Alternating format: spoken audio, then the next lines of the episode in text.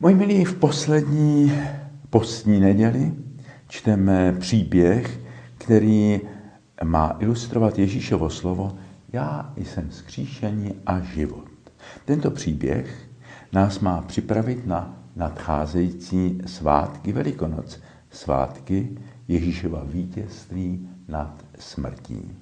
Je však třeba si uvědomit, že mezi oživením Lazara a zmrtvým stáním Ježíše je nesmírný a zásadní rozdíl. Ježíšovo vítězství nad smrtí je něčím nekonečně víc než resuscitací, oživení mrtvoly. Ježíš se nevrací zpátky do tohoto světa a života, aby v něm dále žil a pak znovu zemřel.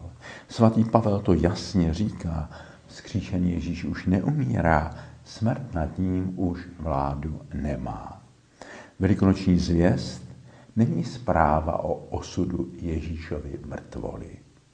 Prostor, v němž Ježíš žije, je po velikonocích především prostor víry jeho učedníků, jejich životu, jejich životního svědectví. Je to prostor jejich společenství, prostor církve, kde jsou dva nebo tři schromáždění v jeho jméno, tam je Ježíš uprostřed nich. Kde se čte písmo, a slaví svátosti. Tam žije Ježíš. Tam pokračuje jeho vzkříšení. Když Šavel pronásledoval křesťany, žil Ježíš v nich a proto se ptal Šavla, proč mne pronásleduješ? Když se Šavel obrátil, stal se Pavlem, přijal víru a s Ježíše samého, mohl pak říci, nežij už já sám, ale žije ve mně Kristus. Když přijímáme svátosti církve, žije v nás Kristus. Když přijímáme naše bratry a sestry v jejich nouzi, přijímáme Krista. Protože Kristus žije v nich. Kdo přijímá jednoho z těchto nejmenších, mne přijímá, říká Ježíš v Evangeliu.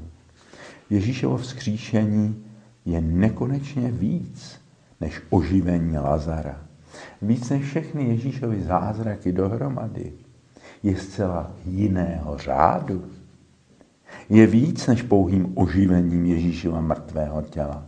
Ježíšovo vzkříšení přesahuje nejen prostor skalního hrobu poblíž Kalvárie, nýbrž přesahuje veškerou naši lidskou zkušenost a naše slova a naši představivost.